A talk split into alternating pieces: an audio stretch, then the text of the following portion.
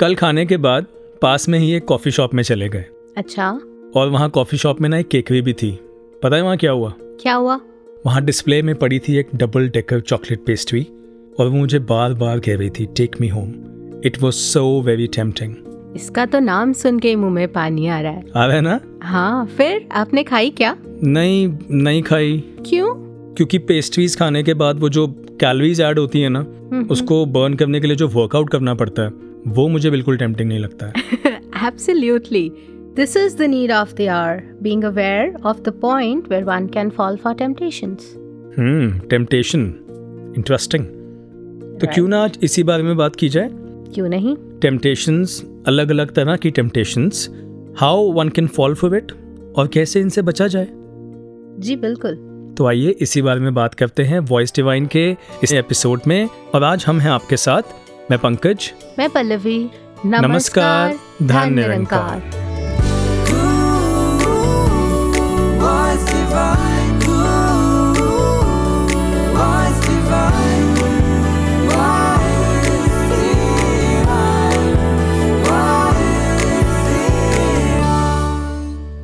Pallavi ji temptation को Google किया। हाँ जी। तो the meaning that I came across was desire to do something especially something wrong और अनवाइज ओके अब टेम्पटेशंस तो कई तरह की हो सकती हैं। खाने की सोने की शॉपिंग करने की झूठ बोलने की किसी का नुकसान करने की गॉसिप करने की। गॉसिप गॉसिपिंग तो I feel is the biggest temptation nowadays hmm. कई बार ये ऐसा ऑब्ज़र्व किया है देखा है कि जहाँ किसी और की बात हो रही हो वहाँ ध्यान ज़रूर जाता है। ये तो है। पर ऐसा होना तो नहीं चाहिए। नहीं होना चाहिए। पंकज जी से एक इंसिडेंट मुझे याद आया। एक बार किसी ने किसी से कहा कि देख उधर लोग गॉसिप कर रहे हैं। अच्छा। तो आगे से उस दोस्त ने पलट के कहा कि फिर मैनू की। हम्म। तो फिर उसने एम्फोसाइज किया कि अरे तुम्हारे बारे में ही गॉसिप कर रहे हैं। तो उस दोस्त ने कहा कि फिर तेनू की। क्या बात है। कितना सिंपल एंड इजी सोल्यूशन है ना मेनू की ते तेनू की। And we can save ourselves from such gossips और पल्लवी जी होता भी कुछ ऐसा ही है। जो चीज़ें टेम्पटिंग लगती हैं they are not directly proportional to your health right जो चीज़ें ज़ुबान का स्वाद देती हैं बहुत बारी वो बॉडी के लिए उतनी अच्छी नहीं होती हैं। ऐसे ही निंदा करना चुगली करना या कोई और ऐसी बातें करना जो नेगेटिव थॉट्स हैं वो भक्ति के लिए ठीक नहीं होती। सही। और बाबा जी ने कई बार ये कोट कहा the one who gossips to you will gossip about you absolutely और पता है होता क्या है? ये हाँ मन कैसे चाले चलता है? वो टेम्पटेशन कैसे अंदर आती है?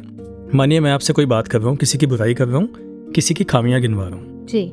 और वो दस जगह मैं यही कर रहा हूँ। वही बात वही कमियाँ दस जगह गिनवा रहा हूँ। And I try to justify कि मैं वेंट आउट कर रहा हूँ। भाई साहब मैं तो सिर्फ़ बात कर रहा हूँ। एक आधी जगह बात कहना वेंट आउट करना जस्टिफाइड है। पर दस जगह एक ही इंसान की कमियाँ गिनवाना खामियाँ गिनवाना वो फिर बात करना नहीं हो जाता। फिर वो निंदा करना ही है। और मैं उसे ये कहकर जस्टिफाई नहीं कर सकता कि मैं तो सिर्फ़ बात ही कर रहा हूँ। हाँ जी बिल्कुल सही कह रहे हो। ऐसे ही एक गाँव में एक इंसान था। जी। उसे कुछ भी किसी के भी बारे में बोल देने की आदत थी। अच्छा। बिना सोचे समझे क्या उसका इम्पैक्ट होगा क्या सामने वाले पे उसके असर होंगे उसने बस बोल देना है। हम्म। और उसके नुकसान भी होते थे उसके रेपिकशंस भी होते थे। तो एक दिन उसके घर के बुज़ुर्ग ने हम्म, उसे समझाने के लिए छत पे बुलाया अच्छा। और कहा कि एक पिलो भी लेके आना। अब वो सोच रहा है छत पे बुला रहे हैं और पिलो मतलब समझ नहीं आ रहा बट उसने अपने बड़ों की बात मानी और वो पिलो लेके छत पे चला गया। उन्होंने कहा इसको काट दो। काट दो? हाँ बीच में से काट दो। हम्म। उसने पिलो काट दिया और फिर कहा कि इसमें जितनी भी रुई है इसको उछाल उछाल कर दूर फेंक दो जितनी ज़ोर से फेंक सकते हो। ओके। उसने फेंक दिया और फिर कहा कि अब जहाँ जहाँ भी रुई गई है उसे उठाओ और फिर से इसे असेंबल करो। हम्म। तो ही वॉज़ लाइक ये तो पॉसिबल ही नहीं है, इतनी दूर दूर चली गई है, हवा भी चल रही है, वो जितनी रुई फैल गई है, मैं वापस नहीं लेके आ सकता सेम तो उन्होंने कहा, यही बात, कि जो तुम्हारे मुँह से निकल जाता है ना, वो वापस नहीं आ सकता। वो बात कहाँ कहाँ गई? किस किस तरह से किस तक पहुँची? और उसके क्या असर होंगे उस पर, जिसके बारे में आपने बात की है, इसका आप अंदाज़ा नहीं लगा सकते। इसीलिए बहुत ज़रूरी है कि जो भी कहा जाए सोच कर समझ कर विचार कर कहा जाए। सही कहा आपने। ये बहुत ज़रूरी है कि उस समय खुद को रोक लेना और फिल्टर्स लगा लेना। पर सवाल ये है कि कैसे रोका जाए खुद को? जी वो जो आपने कहा ना फिल्टर्स वो फ़िल्टर है सदगुरु की मत का फ़िल्टर जी। तो आइए अब सुनते हैं उन्हीं के पावन प्रवचनों का अंश जिन्होंने हमें इन टेम्पटेशन से बचने की प्रेरणाएँ दी। ढंग बताए आशीर्वाद दिए। आइए सुनते हैं बाबा हरदेव सिंह जी महाराज के प्रवचनों का ये अंश।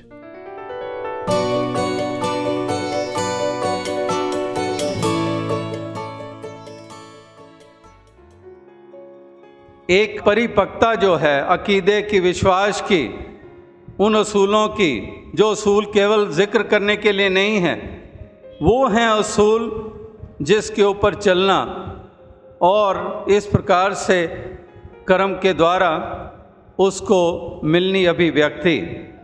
और अगर वो परिपक्ता नहीं होती है तो फिर जैसे नए साल के आगमन के ऊपर भी ज़िक्र हुआ कि फिर वो केवल रेजोल्यूशंस रह जाते हैं और वो भी देखा गया है कि किस प्रकार से उसकी उम्र उस रेजोल्यूशन की कहीं पर महीना निकाल देगी वो रेजोल्यूशन कहीं पर दो महीने निकाल देगी और कहीं पर तो एक हफ़्ता भी नहीं निकालते हैं। जहाँ पर परिपक्ता है, वहाँ पर वो रेजोल्यूशन और उसके साथ जुड़ा हुआ रेजोल्यूट माइंड तो रेजोल्यूट माइंड ही रेजोल्यूशंस को पूरी तरह से निभा पाता है। जहाँ पर वो रेजोल्यूट माइंड नहीं होता है, वहाँ पर कुछ भी एक निभाना संभव नहीं होता है। और कहने वालों ने तो यहाँ तक कह दिया, एक अंग्रेज़ी की पंक्ति पढ़ने को मिली, जिसमें लिखा था कि temptations often come through the door which is deliberately left open कि एक टेम्पटेशंस भी उसी दरवाजे से आते हैं जिसको हम हाफ़ हार्टेडली यानी कि उसको बंद नहीं करते हैं, उसको खुला रखते हैं। अगर बंद भी की है तो चिटकनी नहीं लगाते कि कहीं सोया रहूँ और टेम्पटेशन आके चली भी जाए। उसकी कुंडी खोले रखते हैं ताकि वो आ जाए। तो कहने का भाव यही है, किस तरह की अग्रता और एक उन असूलों के ऊपर कायम रहना ये वाकई महापुरुष संत जन भक्त जनों ने ही अपने जीवन के द्वारा ये दर्शाया है और उन्हीं का ही अनुकरण अनुसरण करते हैं जब तो वाकई हमें भी वही परिपक्वता प्राप्त होती है।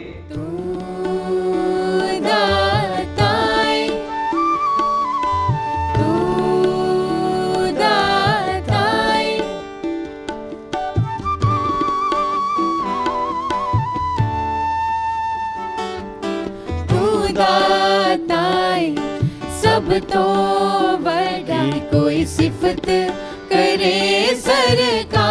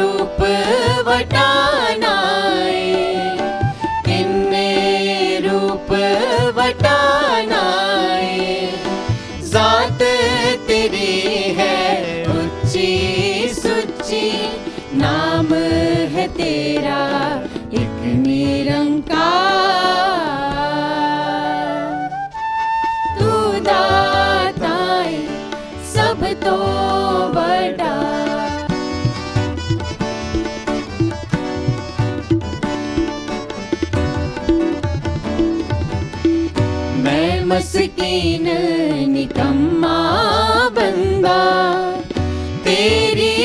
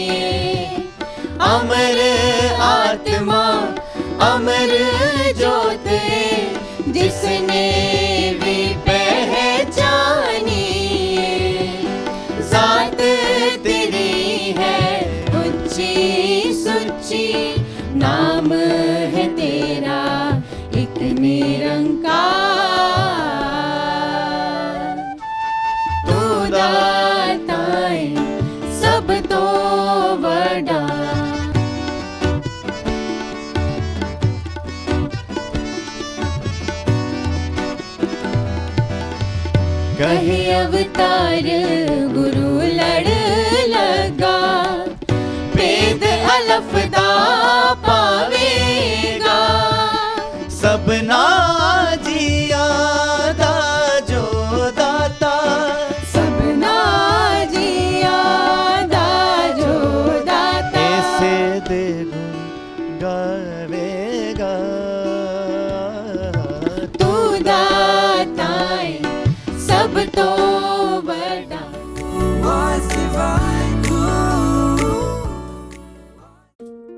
पंकज जी जी। आपने नोटिस किया है कि जब फिटनेस रिजीम फॉलो करने लगते हैं ना तभी सबसे ज़्यादा क्रेविंग्स भी होती हैं।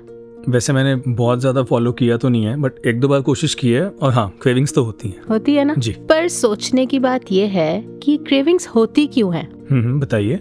जब आपको पता होता है ना कि ये चीज़ अब नहीं मिलने वाली तो ब्रेन फोर्स करता है कि हम जितना हो सके उसे कंज्यूम कर लें और हम्म। स्टोर कर लें क्योंकि अब तो स्कैसिटी होने वाली है।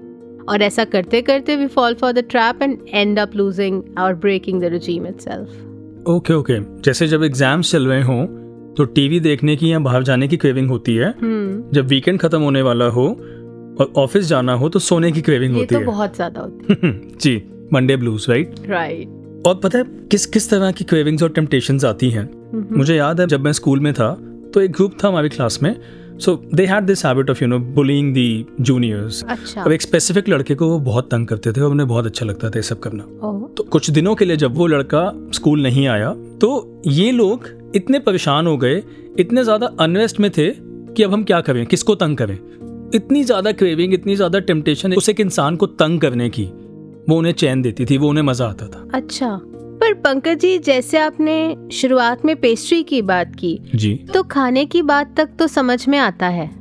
पर किसी का मज़ाक उड़ा के या किसी को हर्ट करना इसमें कैसा मज़ा? हम्म। क्यों नहीं सोच पाते हम कि अगर ये हमारे साथ हो तो कैसा लगेगा? और वही करे ना जो हमें अपने लिए चाहिए खुद के लिए चाहिए। जैसे संपूर्ण हरदेव बानी में भी लिखा है अपने लिए तू चाहता है जो सौ औरों को देता जा कहे हरदेव सभी को सुख दे तू भी सुख को लेता जा। क्या बात है। And Pallavi ji as this say what goes around comes around life moves around in circles right एक कहानी जो मैंने कहीं सुनी थी मुझे ध्यान में आ गई। जी। एक घर जहाँ एक बुज़ुर्ग अपने बच्चों के साथ रहते और स्वास्थ्य करके वो तबीयत उनकी बहुत ख़राब और सारा दिन खांसते रहना लाइक वो एक डिस्टर्बेंस उस पूरे हाउस में रहनी उस वजह से। हम्म। तो जो उनके बेटे की वाइफ उनकी बहू वो कहने लगी अपने हस्बैंड से कि तुम्हारे पिता दिन रात खांसते रहते हैं मैं थक गई उनकी सेवा कर कर के और ये ठीक भी नहीं हो रहे हैं उम्मीद भी नहीं है तो तुम इन्हें कहीं छोड़ क्यों नहीं आते अच्छा। तो वो अच्छा। भी उसकी बातों में आ जाता है और डिसाइड करता है कि ठीक है अब परिवार में क्या किसको जवाब दूँगा कि इन्हें ऐसे कहाँ छोड़ के आऊँ तो पास में जो नदी है इन्हें वहीं फेंकाता हूँ कहानी ख़त्म नदी में जी तो अगले दिन सुबह वो अपने पिता को उठाता है और नदी की ओर बढ़ता है। अभी वो घुटनों तक ही नदी में पहुँचा था और फेंकने लगा अपने पिता को। तो पिता एकदम से कहते हैं बेटा यहाँ नहीं थोड़ी आगे। अच्छा। तो उसने भी कहा क्यों? यहाँ क्यों नहीं? हम्म। कहता ये वो जगह है जहाँ मैंने अपने पिता को फेंका था। तो कुछ गलत करने की टेम्पटेशन तो होती है। दिल में ऐसे ख्याल तो आ जाते हैं पर उस वक्त सोच ले कि ये वापस भी आएगा और जब होगा तब कैसा लगेगा। सच में कितना ज़रूरी है ना संभल कर जीना। तो यही अरदास करें कि हर पल इस निराकार दातार का एहसास बना रहे और कोई भी कर्म हमसे ऐसा ना हो जिससे किसी का भी दिल दुखे। जी। और इस एहसास को बनाए रखने के लिए ज़रूरी होता है पक्के महात्माओं का संग। जी। तो आइए अब सुनते हैं ऐसे ही पुरातन महात्मा आदरणीय विनय जोशी जी के भाव। हमारे अगले सेगमेंट में, जिसका नाम है present from the past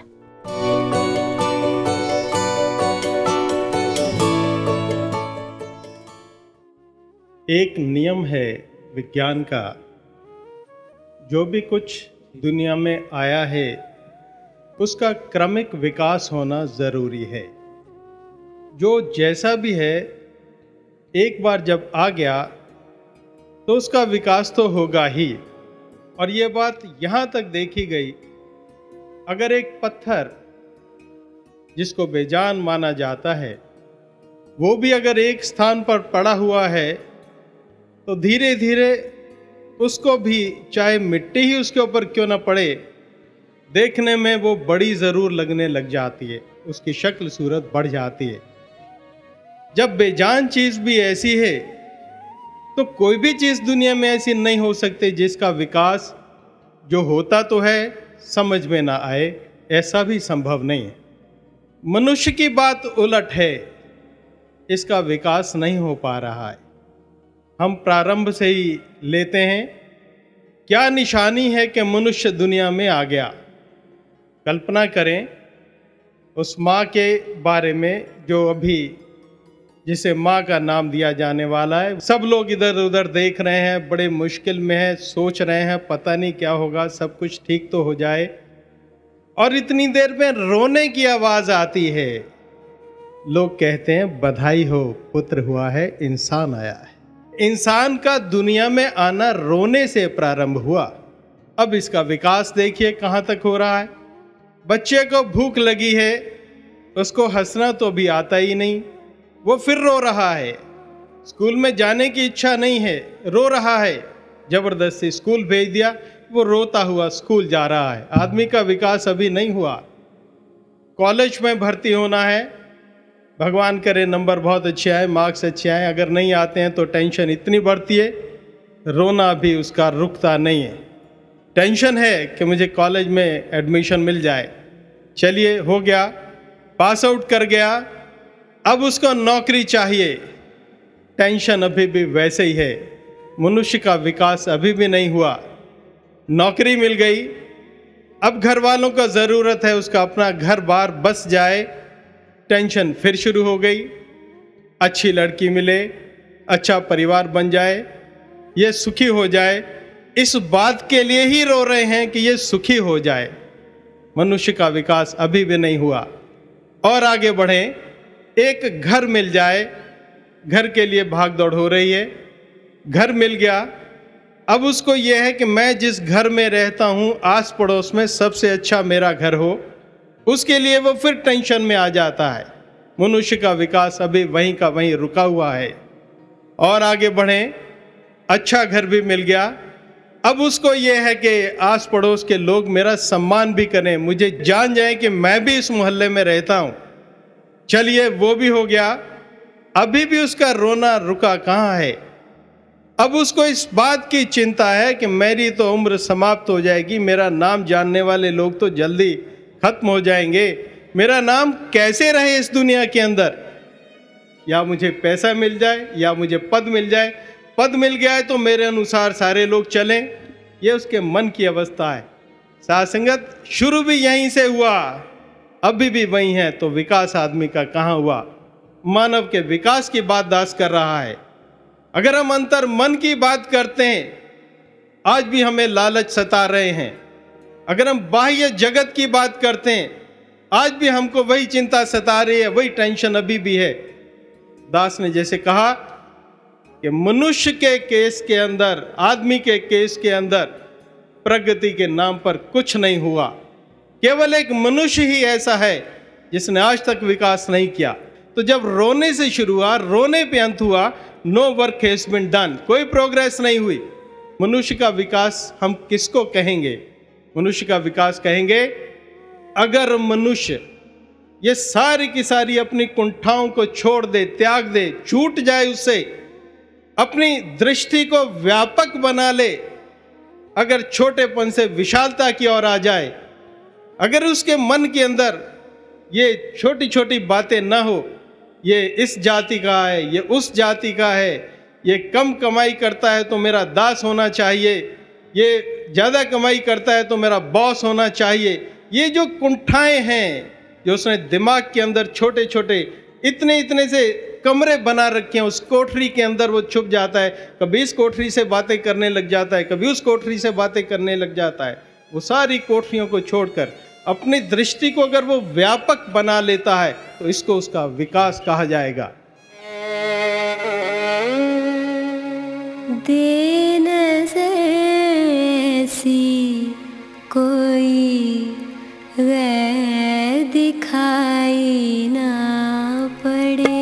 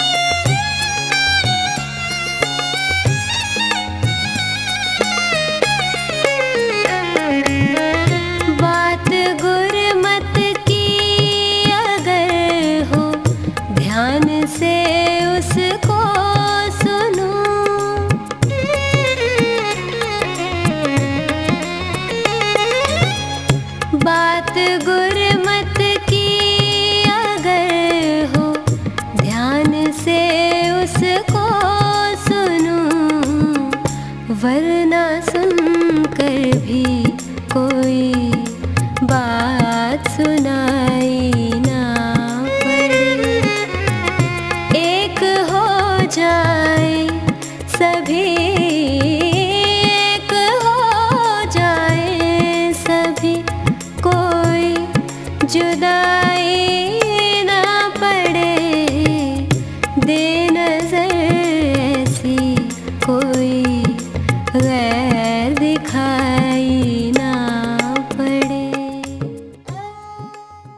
Pallavi ji जैसे अभी हमने सुना भी बाबा देव सिंह जी ने अपने विचारों में कहा temptations enter through the doors that are deliberately left open यहाँ दो बातें ध्यान देने वाली हैं।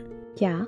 एक तो डोर्स और दूसरा डेलिबरेटली यानी कि वो दरवाजे मन के और उनको डेलिबरेटली खुला छोड़ देना।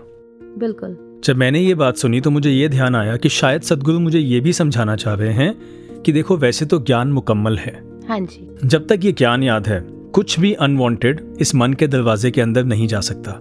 Nothing wrong can pass through पर जब मैं ज्ञान को जान बूझ कर भूल जाता हूँ, जान बूझ के दरकिनार कर देता हूँ, सदगुरु की शिक्षा को जानबूझ कर भूल जाता हूँ तो तब फिल्टर्स लगाने भी मुश्किल हो जाते हैं कि क्या अंदर जाए और क्या नहीं। टेम्पटेशंस का आना तो लाजमी है, ये तो आएँगी, पर उनको अंदर ना जाने देना यही चेतनता है। एब्सोल्युटली जी। एक बात याद आ गई। जी। एक बार किसी ने एक संत से पूछा हम्म, कि आपको गुस्सा नहीं आता? तो उन्होंने कहा आता है पर मैं करता नहीं। नाइस तो एक तरफ़ तो ये संतमति है जहाँ इतना कंट्रोल है इतना नियंत्रण है अपने ऊपर कि गुस्सा आया तो किसी की बात पर किसी के व्यवहार पर। But then they had this option कि मैं करता नहीं मैं कर नहीं रहा। और एक तरफ़ संसार में ये बहुत आसानी से सुनने को मिल जाता है कि भाई साहब मैं तो आराम से बैठा था उसने मुझे गुस्सा दिला दिया। ये तो उसने मुझसे करवा लिया। इसका मतलब ये कि गुस्सा आना और करना या बचना तो दूर की बात है। We not ready to acknowledge कि हमारी गलती भी है। इल्ज़ाम ही दूसरों पर डाल दिया। जी बिल्कुल। हमें पता होता है कि ये चीज़ हमारे लिए गलत है पर फिर भी हम उसे रेजिस्ट नहीं कर पाते।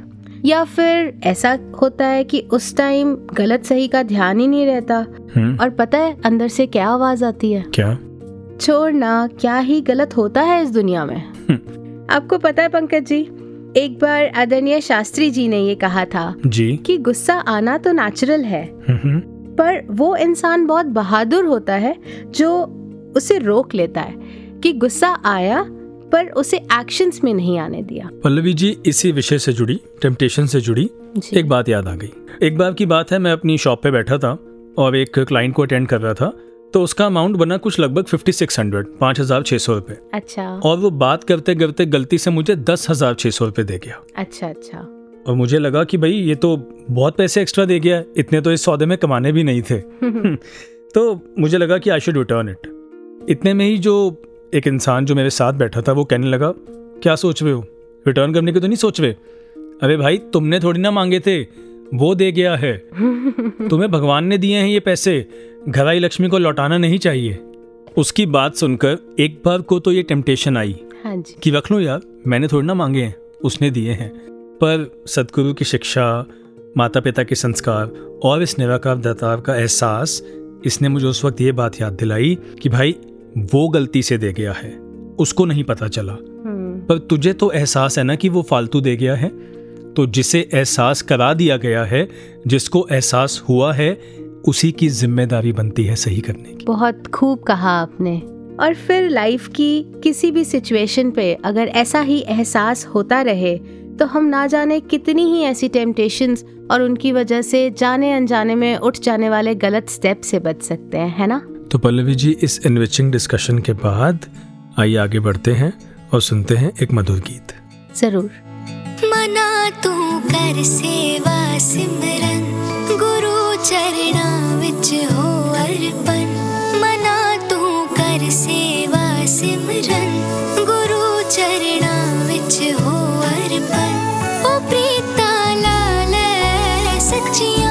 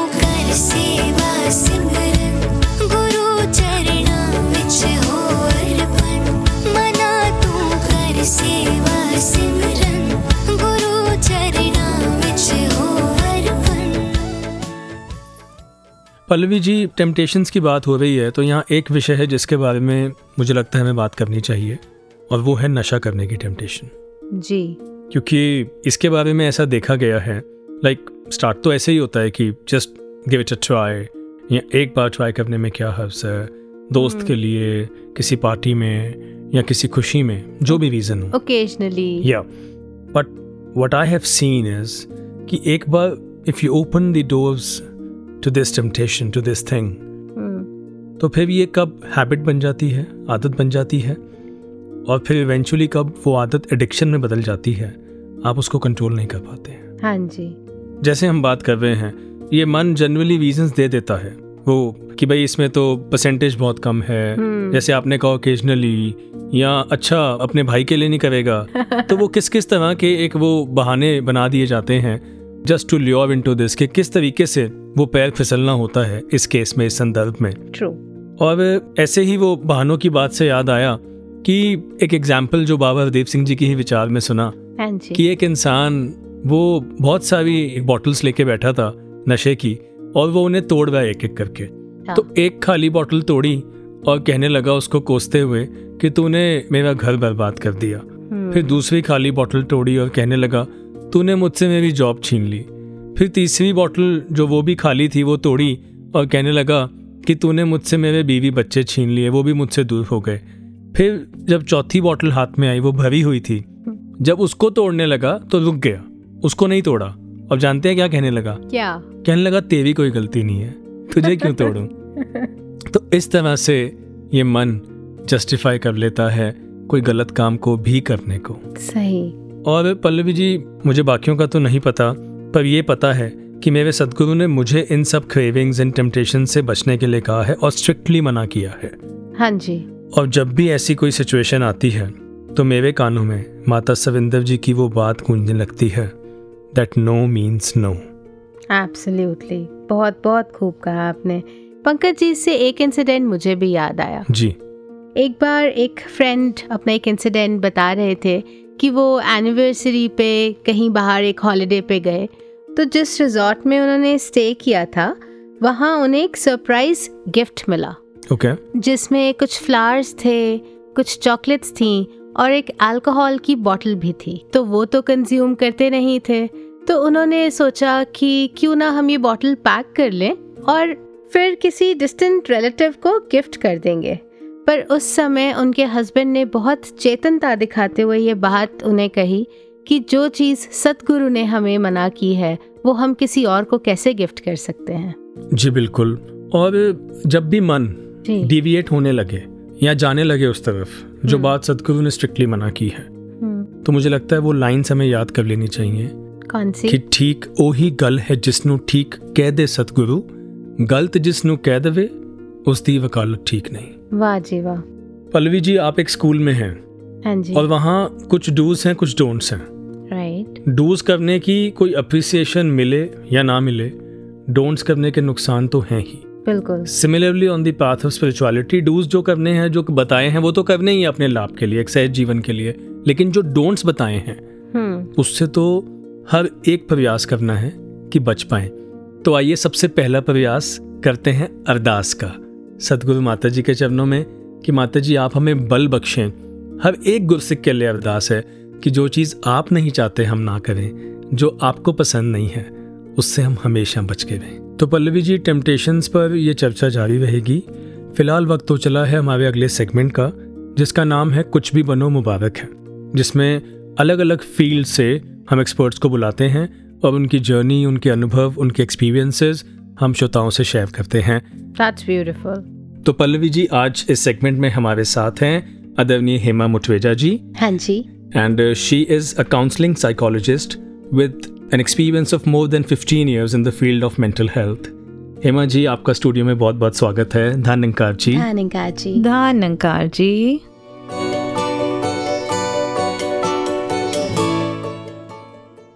जी please tell us something about your journey of 15 years. How did it happen that you you became a counseling psychologist? अ, बिल्कुल जी। तो सबसे पहले जो आपने कहा बिल्कुल ठीक कहा हम सब काउंसलिंग साइकोलॉजिस्ट बहुत ही टर्म एक पोजीशन के लिए है। जी। अगर हम रूटीन रोज़मर्रा की बात करें तो काउंसलर ही हम ज़्यादातर एड्रेस करते हैं। जी। और मुझे ये लगता है कि बाबा हरदेव सिंह जी के माता सुदीक्षा जी के हर गुरसिख जो हैं वो काउंसलर्स ही हैं क्योंकि हम सबसे पहले तो सेवादार ही हैं और मेरी जो ये जर्नी है वो भी मिशन की जो सेवाएँ हमारी चाहे वो एस एन सी एफ़ की है चाहे वर्दी पहन के सेवादार की ड्यूटी निभाने की है तो यात्रा तो यहीं से ही शुरू हुई इस दर से ही शुरू हुई और यही इंस्पिरेशन लेके दासी ने स्कूल में भी सोशल वर्क ही एक सब्जेक्ट चूज़ किया और उसके बाद स्कूल में भी एज अ वॉल्टियर सेवा करने का जब अवसर मिला तो उसके बाद एक एनजीओ है जो कि एक क्राइसिस इंटरवेंशन सेंटर है फॉर सुसाइडल और डिप्रेस्ड लोगों के लिए। वहाँ पे करीब 10 साल एज अ वॉल्टियर या बी फ्रेंडर दासी ने कॉल्स और वॉक इन ऐसे लोगों से बातचीत करी जो उदासीन हैं। और इसके बाद एक दो साल का डिप्लोमा था मेंटल हेल्थ को लेके ओके जो कि करने का अवसर प्राप्त हुआ। साइकोलॉजी एक ऐसा फ़ील्ड है जिसमें कि एजुकेशन और एक चीज़ रहती है और आपकी स्किल बिल्डिंग या ट्रेनिंग एक अलग पूरा मायने रखते हैं। जी। तो स्किल बिल्डिंग तो काफ़ी सालों से चल रही थी लेकिन एक साइकोलॉजी की डिग्री नहीं थी और फिर इनकी कृपा से ही दासी ने मास्टर्स किया साइकोलॉजी में और कभी स्कूल में भी शायद डिस्टिंक्शन नहीं आई थी बट जो ये डिग्री मिली उसमें 72 परसेंट आए और डिस्टिंक्शन से मास्टर्स करी। और मास्टर्स करने के बाद ही ऐसा अवसर मिला कि और पता चला कि एन में एक डिप्लोमा होता है गाइडेंस एंड काउंसलिंग का और दिल्ली सेंटर पे 50 ही सीट्स रहती हैं। वो भी वहाँ भी सिलेक्शन हुआ और एक साल का वो डिप्लोमा भी दासी ने किया और बेटे के बोर्ड एग्ज़ाम्स थे। और घर की भी ड्यूटीज़ रहती हैं तो फैमिली के सपोर्ट के साथ वो डिप्लोमा भी पूरा किया और करने के बाद दिल्ली के ही एक रिप्यूटेड स्कूल में पाँच साल के लिए सीनियर गाइडेंस काउंसलर का रोल भी दासी ने निभाया। ग्रेट और वहाँ पे भी देखा कि जॉब के साथ साथ जितने टीचर्स हैं या हमारे वाइस प्रिंसिपल भी थी वो भी कोई ना कोई डिग्री कर रही थी। तो वहाँ से भी जो इंस्पिरेशन मिला और ये लगा कि बहुत सारे स्टूडेंट्स की काउंसलिंग के साथ साथ पेरेंट्स अपने इश्यूज़ लेके आते हैं और ऐसा लग रहा था कहीं ना कहीं वो एक एरिना है जो मुझे और अपने आप को उसमें बिल्ड अप करने की ज़रूरत है। तो फिर मैंने M S C in family therapy के लिए इनरोल किया और जल्दी ही वो डिग्री भी अब रिसर्च वर्क पूरा कर लिया है और स्पेशलाइजेशन मैरिटल काउंसलिंग की है उसमें। तो कृपा करें माता जी वो भी जल्दी जल्दी पूरी हो जाए। जी। Well all the best for the new project thank you and honestly आपको सुन के लग रहा है कि मैं भी कोई डिग्री कर लूँ। सच में बहुत इंस्पिरेशनल जर्नी रही है आपकी। तो अ, जैसे आपने बताया that you have 15 plus years of experience तो डेफिनेटली आपके पास बहुत चैलेंजिंग केसेस भी आए होंगे। तो प्लीज़ टेक अस थ्रू कि किस किस तरह के केसेस आपने हैंडल किए हैं। जी। आजकल का जो ये युग चल रहा है जिसमें कि हम बहुत मटीरियलिस्टिक होते जा रहे हैं इंडस्ट्रियलाइजेशन हुई हमारी सोसाइटी में और अब तो ये कहना चाहिए कि सब कुछ डिजिटलाइज हो गया है कोरोना के बाद से। तो चैलेंजेस और स्ट्रेसेस तो सबकी लाइफ में हैं। जी। और रही बात केसेस की तो स्टूडेंट्स के बहुत सारे आइडेंटिटी क्राइसिस रहते हैं बहुत सारे करियर कैसे चूज़ करें और हाँ। करियर में भी इतनी ऑप्शंस हैं कि कौन से फ़ील्ड में अब मुझे जाना है उसको लेके काफ़ी केसेस स्कूल टाइम में आए। रही बात जब हम अडल्ट की बात करते हैं तो रिलेशनशिप इश्यूज़ बहुत रहते हैं। जी। चाहे वो प्री मैरिटल काउंसलिंग है या शादी के बाद कुछ किस्से हैं या किसी और तरीके की जैसे अभी हमने कोरोना टाइम्स में देखा कि बहुत ज़्यादा स्ट्रेस और एंग्जाइटी के इश्यूज़ सामने आए हैं। और कई बारी जब बी फ्रेंडर्स एसोसिएशन के साथ दासी जुड़ी हुई थी तो वहाँ पे डिप्रेशन के और सुसाइड के केसेस बहुत थे। और जैसे कि आपने ये पूछा कि चैलेंजिंग केस तो मुझे आज भी आपकी बात से याद आ रहा है कि ऐसी ही एक कॉल थी जिसमें कि साढ़े पाँच घंटे का समय लग गया। जिन्होंने कॉल किया था, वो उस समय पे अपने मन से बहुत हारे हुए थे। उनके पास ऐसा कोई नहीं था जिससे शायद वो अपनी बात साझा कर पाते। और उन्होंने वो कॉल किया था क्योंकि वो अपनी लाइफ एंड करना चाहते थे। तो उन्होंने वो कॉल किया था। साढ़े पाँच घंटे के बाद जब उन्होंने कॉल रखा तो इस प्रॉमिस के साथ रखा था कि वो अगले दिन आके मेरे से मिलेंगे और फिर अगले दिन मैं उनसे मिल भी पाई थी। Great and now I realise जो आपने स्टार्टिंग में कहा कि सतगुरु का हर गुस्से की काउंसलर है। जी बिल्कुल।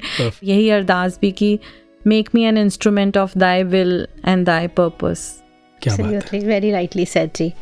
तो हेमा जी आपको क्या लगता है कि लोग अपनी बातें अपनी फीलिंग्स क्यों नहीं शेयर कर पाते जिसका रीज़न ये डिप्रेशन और एंजाइटी बनता जा रहा है? बहुत बड़ा कारण तो ये है कि हम ट्रस्ट नहीं कर पाते हैं। एब्सोल्युटली और हमें ये लगता है कि अगर मैंने इसको अपनी बात बताई तो इसे मेरी वीकनेसेस पता चल जाएँगी। शायद ये कभी और इन चीज़ों का फ़ायदा ना उठा लें। हमें अपनी वलनरेबिलिटीज़ अपनी अपनी वीकनेसेस शेयर करने में इसलिए भी प्रॉब्लम होती है क्योंकि ये भी कहीं ना कहीं जब हम बांटने लगते हैं अपने मन का हाल तो ये लगता है कि वो मुझे जज ना करें। जैसे कई बार ये सुनने को आता है कि हमने किसी से बात करी और उन्होंने आगे से कह दिया तू कौन सा कम है? जी। तूने भी तो ये कहा तूने भी तो ऐसे कहा तेरा कौन सा नेचर बहुत अच्छा है? सो so, ये सारी चीज़ें हमें रोक लेती हैं। और वैसे भी जो पहले के टाइम्स में होता था कि हम कॉलोनी में होते थे लाइट चली गई मुझे आज भी याद है तो हमारे वो फ्रेंड्स सब बाहर आ जाते थे। हमने आइसक्रीम खाई हमने वॉक करी इकट्ठे घूमे फिरे।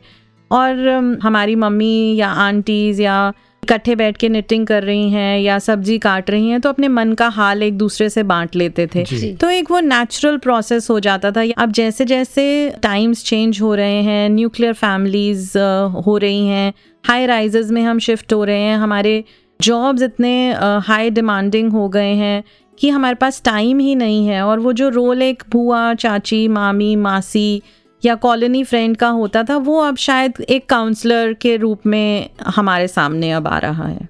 जी। Okay okay. तो अभी जैसे कि आपने कहा जो रोल एक चाची मामी मासी बुआ या रिलेटिव्स ने प्ले करना था वो अब एक काउंसलर का है क्योंकि शायद वो अवेलेबल नहीं है या ट्रस्ट इश्यूज़ हैं।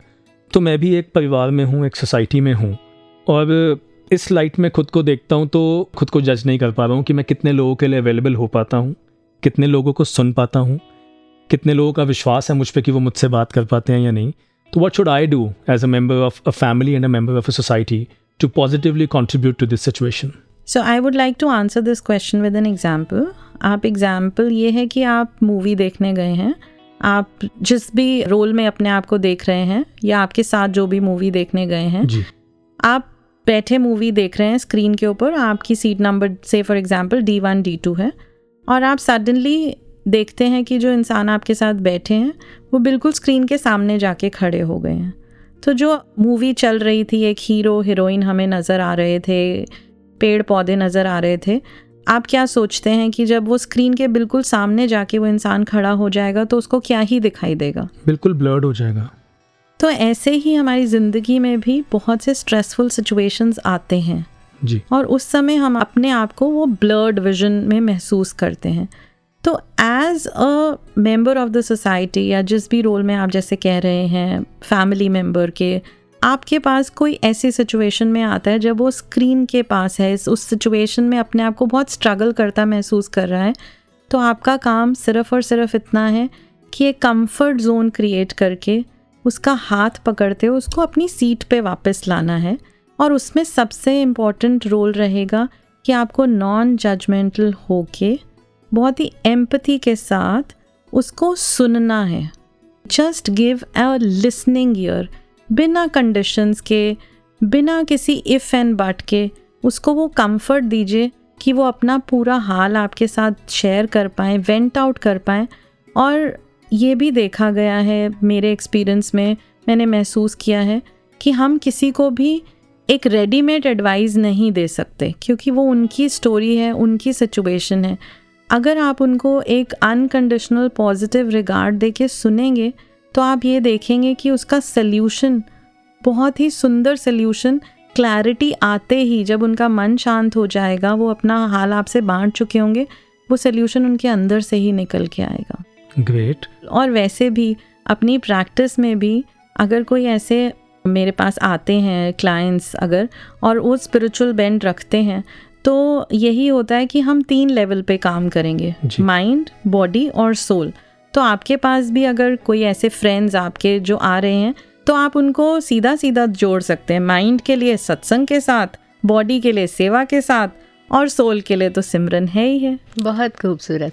So this is so perfect जैसे कि संपूर्ण अवतार वाणी में भी लिखा है कि नाम है दारू सब रोगादा सब्बे दुख मिटावे नाम नाम इन्नी शक्ति लोग को बिगड़ी गल बनावे नाम।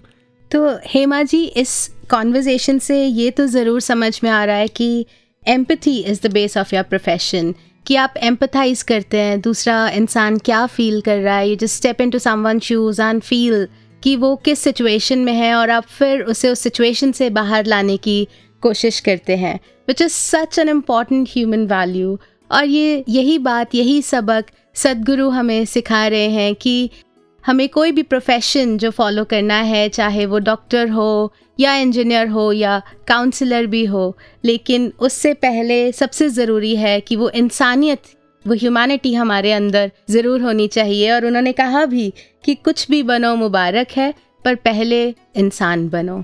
और इस विषय को जो मैं समझता हूँ कि आज समाज के लिए, हर इंसान के लिए बहुत ज़रूरी है। और यही अरदास सदगुरु माता जी के चरणों में कि सभी एक हेल्दी फ़िज़िकल मेंटल और सोशल लाइफ जी सके एंजॉय कर पाए। तो Hema ji thank you so much for coming to the studio thank you ji thank you for inviting me जी धन्यकार जी धनकार जी धनकार जी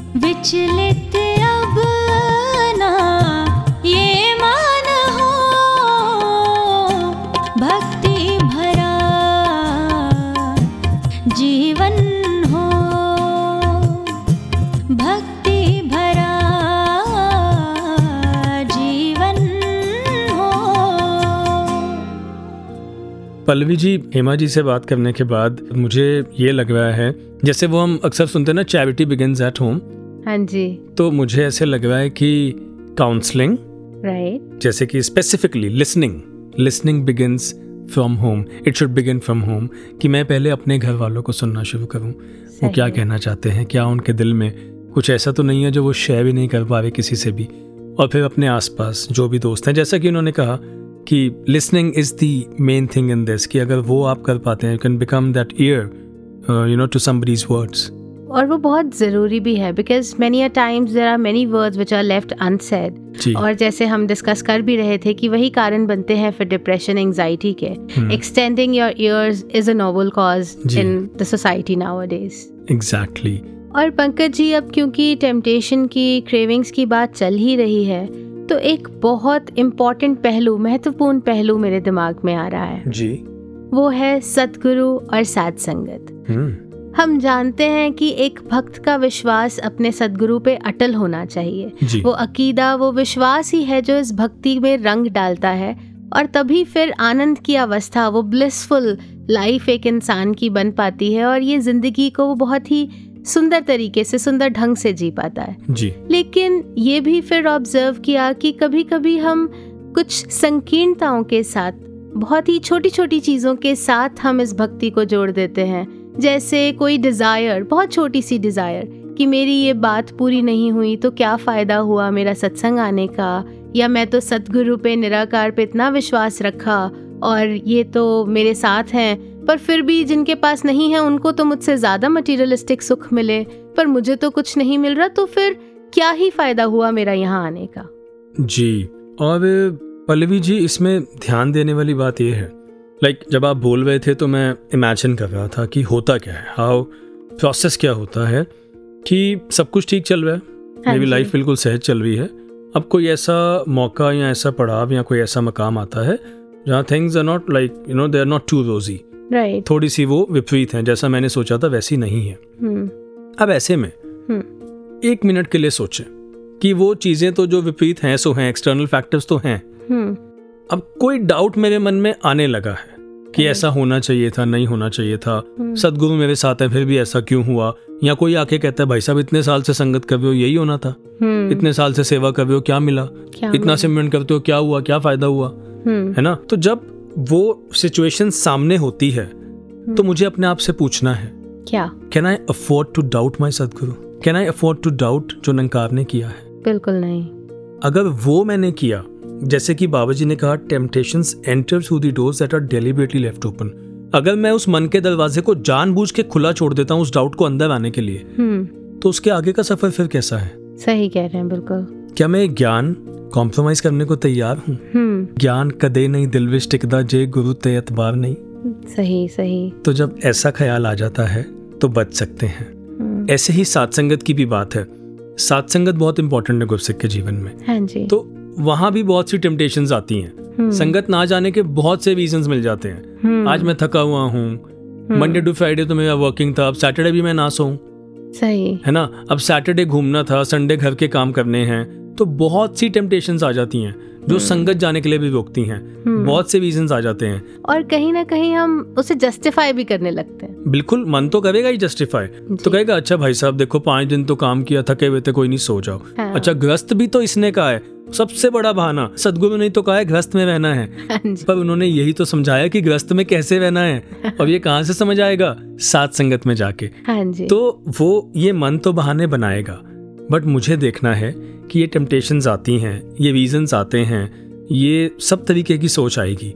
मुझे कैसे पक्कों का संग करके सदगुरु की विचारों का इनके वचनों का आधार लेके कैसे इनसे बचते चले जाना है? और साथ में ये भी तो हमने सुना ही है कि हमारा जीवन संवरता भी तो यहीं आके है। जैसे उस गीत की लाइनें भी हैं कि ए सत्संग साडा शीशा है तक तक के सवर दे जाना है। तो संवरने के लिए भी तो सत्संग आना ज़रूरी है। बिल्कुल। और मुझे एक प्रैक्टिकल एक एग्ज़ाम्पल याद आ गया जो मेरे साथ ही हुआ। हाँ जी। लाइक like, मुझे याद है शायद मैं कॉलेज में था। जी। तो क्योंकि वो रेगुलर कॉलेज नहीं था तो मैं सुबह सत्संग जाने का समय मुझे मिल जाता था। अच्छा जी। तो अब मैं रोज संगत जाता हूँ। और एक दिन मुझे ये भ्रम पड़ गया कि रोज संगत जाता हूँ एक दो दिन नहीं जाऊँगा तो क्या हुआ? हम्म, तो मैं एक दिन नहीं गया दो दिन नहीं गया। और तीसरे दिन भी जब सोया हुआ था ना तो पिताजी आए और बड़े प्यार से पूछा बेटा संगत नहीं जाना? हम्म, जब मैंने जवाब दिया ना नहीं जाना तो इमीडिएटली मेरा ब्लैंकेट हटाया हम्म, हम्म, और कहते क्यों नहीं जाना? हम्म, मैंने कहा मैं रोज जाता तो हूँ। कहते बेटा बस यही गलती है। हाँ, ऐसा कभी मत सोचना। जो रोज जा पा रहे हो ना ये सदगुरु की बख्शिश है। तो पल्लवी जी इतनी सी बात समझ में आती है हज़ारों कारण मिलेंगे हाँ जी। दूर होने के हम्म, पीछे हटने के। जी। बस इतनी बात याद रहे। हम्म, ਕਿ ਤੇਰੇ ਦਰ ਤੋਂ ਦੂਰ ਜਾਵਈਏ ਕੰਡਿਆਂ ਦੇ ਵਿੱਚ ਵਾਸਾ ਹੁੰਦਾ ਹੈ ਕਹੇ ਅਵਤਾਰ ਜਗਤ ਇਹ ਦੁਖੀਆ ਪਲ ਪਲ ਜੀਵ ਨਿਵਾਸਾ ਹੁੰਦਾ ਹੈ तो इससे फिर कैसे कोई दूर रह सकता है हम्म, जी बिल्कुल और कोई दूर रहे बिना यही अरदास यही प्रार्थना है और इसी अरदास प्रार्थना के साथ चलते हैं हमारे अगले सेगमेंट पर्ल्स ऑफ विस्टम की ओर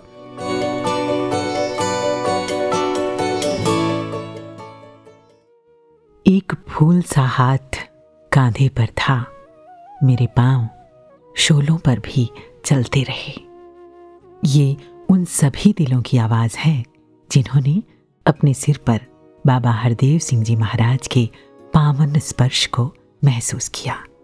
उस फूल से हाथ ने जिस भी इंसान के सिर को स्पर्श किया, उसकी ज़िंदगी की कहानी पॉजिटिव रूप से बदल गई और जुबा कह उठी, मेरे हरदेव। मेरे हरदेव पुस्तक में पढ़ रही थी।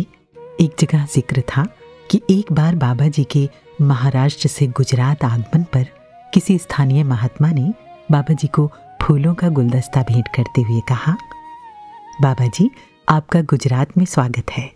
ये वो बॉर्डर है जहाँ से महाराष्ट्र और गुजरात अलग होते हैं। बाबा जी ने बड़ी ही विनम्रता से कहा, ये वो जगह है जहाँ महाराष्ट्र व गुजरात दोनों एक होते हैं। मैं सोचने लगी, जहाँ इतनी पॉजिटिविटी हो, वहाँ तो फिर प्यार ही प्यार होगा ना? एक और जगह पढ़ा कि एक बार किसी ने किसी के प्रति शिकवे शिकायतों से भरा एक पत्र बाबा जी को दिया तो बाबा जी ने उस पत्र को बिना पढ़े ही कागज़ को उलटकर उन्हें पकड़ाते हुए कहा, अगली बार आप जब भी आएँ तो इस पर उनकी खूबियाँ लिखकर लाएँ। उन सज्जन को एहसास हो गया और उन्होंने बाबा जी से क्षमा मांगी।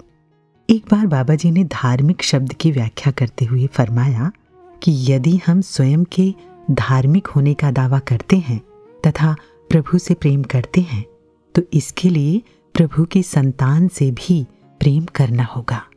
बाबा जी दिल दुखाने और नफरत करने को सबसे बड़ा अधर्म बताते थे। दूसरों का दिल रखना और हर संभव दूसरों को खुशी देना, यही उनका स्वभाव था। और हमेशा ही यही प्रयास रहा कि किसी भी कारण से किसी भी इंसान का दिल ना दुखे। एक बार सत्संग में किसी ने शेर पढ़ा, मंदिर टा दे, मस्जिद टा दे, दिल ना किसे डाई ये सुनकर बाबा जी ने अपने विचारों में फरमाया, मंदिर भी क्यों गिरे, मस्जिद भी क्यों गिरे? उनके साथ भी तो दिल ही जुड़े हुए हैं ना। कहीं वो ना टूट जाए। सबसे ज़्यादा ज़रूरी है कि किसी का दिल नहीं टूटना चाहिए। काश कि हम सभी ये प्रयास करें। हर कदम राह दिखाएगी जिंदगानी आपकी। सदियों तलक ज़िंदा रहेगी। ये कहानी आपकी। लेके प्यार आए सी, सन प्यार दे गए। ਕੇ ਪਿਆਰ ਆਏ ਸੀ, ਸਾਨੂੰ ਪਿਆਰ ਦੇ ਗਏ। ਸਾਡੀ ਜ਼ਿੰਦਗੀ ਨੂੰ ਸੋਹਣਾ ਕਿਰਦਾਰ ਦੇ ਗਏ। ਸਾਡੀ ਜ਼ਿੰਦਗੀ ਨੂੰ ਸੋਹਣਾ ਕਿਰਦਾਰ ਦੇ ਗਏ। ਲੈ ਕੇ ਪਿਆਰ ਆਏ ਸੀ, ਹਾਂ ਪਿਆਰ ਆਏ ਸੀ। पल्लवी जी कहीं पढ़ा when you ask God to help you avoid temptations then you should also be vigilant to stay away from tempting situations rightly said मैं कोई एग्जैक्ट सोल्यूशन की बात तो नहीं कर रहा सोल्यूशन तो सदगुरु है निराकार है।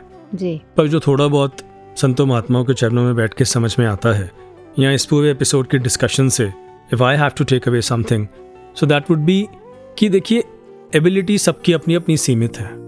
हाँ जी। ठीक है सिचुएशंस किसकी लाइफ में कैसी आएँगी? सबकी अपनी डिफरेंट लाइफ है डिफरेंट सिचुएशंस हैं और डिफरेंट एबिलिटीज़ हैं उन्हें टैकल करने की राइट तो ऐसे में क्या कर सकते हैं? हम्म। कि अपनी इंटेंशन साफ़ रखें हाँ नीयत कि क्या नीयत है बदलने की संवरने की सदगुरु की ओर बढ़ने की जो ये चाहते हैं वो करने की? हाँ जी। तो जिस बात ने मेरी ज़िंदगी को बदला है मुझे आराम पहुँचाया है वो यही है that your availability is more important than your ability बिल्कुल सही जी। तो बात जब टेम्पटेशंस को रेजिस्ट करने की आ रही है, या इनके आने पे इनको सही तरीके से हैंडल करने की आ रही है तो इतना ही मुझे लगता है करना है कि एक तो सत्संग, सेवा और सुमिरन, ये नियमित रूप से करना है। और खुद को समर्पित कर देना है सतगुरु के आगे कि माता जी ये situations maybe I can not fend them off maybe I can not fight them right but अगर आप साथ हो तो मैं चलने को तैयार हूँ। Very beautifully said Pankaj ji की सबसे पहली चीज़ तो मेरी इंटेंशन होनी चाहिए संवरने की। जी। और ऐसा भी संतों से सुना है कि अगर हम एक कदम बढ़ाते हैं गुरु की तरफ़ जी। तो सतगुरु सौ कदम बढ़ाते हैं हमारी तरफ़। जी बिल्कुल। और दूसरी बात जो आपने कही कि समर्पण बहुत ज़रूरी और जैसे पावन अवतार वाणी में भी लिखा कि गुर सिख दा बस ऐना करतब आपा अर्पण कर देवे। कि ये करण करावन हार तो यही है पर हमारा सबसे पहला कर्म और यही इम्पोर्टेंट कर्म कि हम सरेंडर कर दें अपने आप को अर्पण कर दें। और इसलिए नहीं कि इसके पीछे भी मेरी कोई डिज़ायर छुपी या मुझे कुछ और इससे चाहिए पर इसलिए कि सतगुरु को यही पसंद है। जी और यहाँ भी मैंने देखा है टेम्पटेशन आती है। अच्छा जी। जी वो ऐसे कि ये मन कहता है कि अरे वो तो पुरातन महात्मा थे जो इतना निभा गए। हाँ अरे वो तो उनकी भक्ति थी अरे तब कुछ और टाइम हुआ करते थे। अब कहाँ इतना पॉसिबल है? अब कहाँ इतना मुमकिन है? तो सदगुरु माता जी ने कुछ समय पहले अपने प्रवचनों में ये बात कही। जी। कि पहले तो आदरणीय संतोख सिंह जी का ज़िक्र करते हुए कहा हाँ कि वो भी एक समय था जब उन्हें सरोवर पे रहने को कहा गया और तब हर साल सरोवर पर बाढ़ आती थी। हाँ जी। और कुछ जंगली जानवर भी वहाँ हुआ करते थे। तो ये कहा कि अब तो कोई इस तरह के आदेश नहीं दिए जा रहे। हाँ जी। अब तो बस इतना ही कहा जा रहा है। कि हम्म। खुद को संवार लें। खुद को संवार लें। कि खुद को बदल लें और लाभ प्राप्त कर लें। और साथ में पंकज जी एक और भी बात जो मैंने ऑब्ज़र्व की वो ये है कि कोई भी फरमान जो सतगुरु का आता है जी। उसे हम अपनी कन्वीनियंस के हिसाब से मैनिपुलेट भी कर लेते हैं। कि हम सोच लेते हैं कि नहीं इसका मतलब शायद ऐसा होगा क्योंकि वो मेरी कन्वीनियंस के हिसाब से है। हम्म, और बहुत बार सिचुएशन में ये भी होता है कि एक्चुअली में हमें नहीं समझ में आता कि सही क्या है या गलत क्या है। लेकिन एक बात ये ज़रूर है कि अगर हम अपने आप को अलाइन कर लें सतगुरु की सोच से तो फिर वो रास्ता अपने आप स्मूथ हो जाएगा।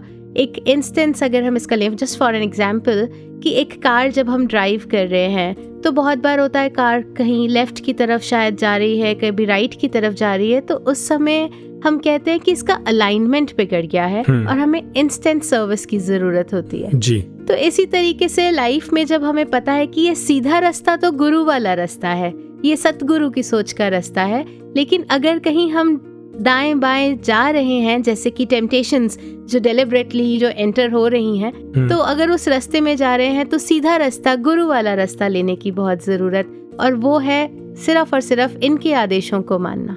बहुत खूब। तो पल्लवी जी सही अलाइनमेंट की गाड़ी पर बैठकर चलते चलते अब हम वहाँ पहुँच गए हैं जहाँ अपने श्रोताओं से विदा लेनी है। हाँ जी। और विदा लेनी है तो आइए इस अरदास के साथ लें कि सदगुरु की हर बात इनका हर फरमान मेरे जीवन का आधार बन जाए तो क्यों ना श्रोताओं को जाते जाते जोड़े जाएँ। सदगुरु माता सुदीक्षा जी महाराज के ही पावन वचनों से। तो अब विदा लेते हैं आप सबसे। नमस्कार। धन निरंकार।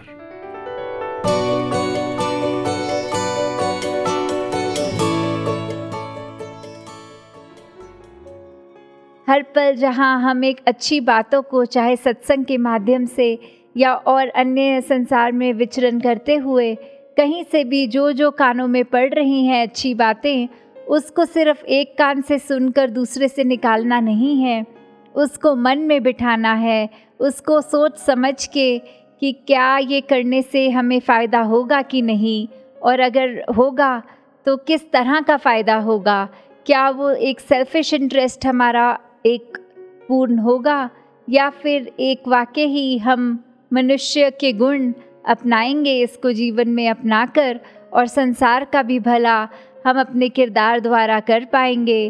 तो कैसे ये एक दिन में कई बार बोलते हैं कि नेचर तो नहीं चेंज हो सकता, पर अगर हम कोशिश करें कि कोई अच्छी आदत जो अभी तक हमारे अंदर नहीं है, उसको इस तरह प्रतिदिन अपने अंदर घर करने दें, एक अपने मन को उस तरह मोड़ते जाएँ कि सिर्फ़ एक कोशिश करके एक इंटेंशनली अच्छी चीज़ें ही करी जाएँ।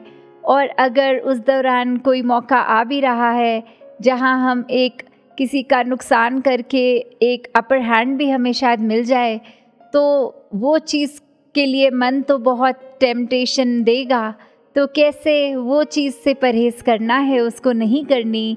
और सिर्फ़ जो अपने लिए और पूरे संसार के भले के लिए हो ऐसा खुद का नेचर बनाएँ ऐसा किरदार बनाएँ और ऐसा ही व्यवहार हम हर एक के साथ करें जो हम चाहते हैं कि हमारे साथ भी वैसा ही हर कोई उस तरह पेश आए।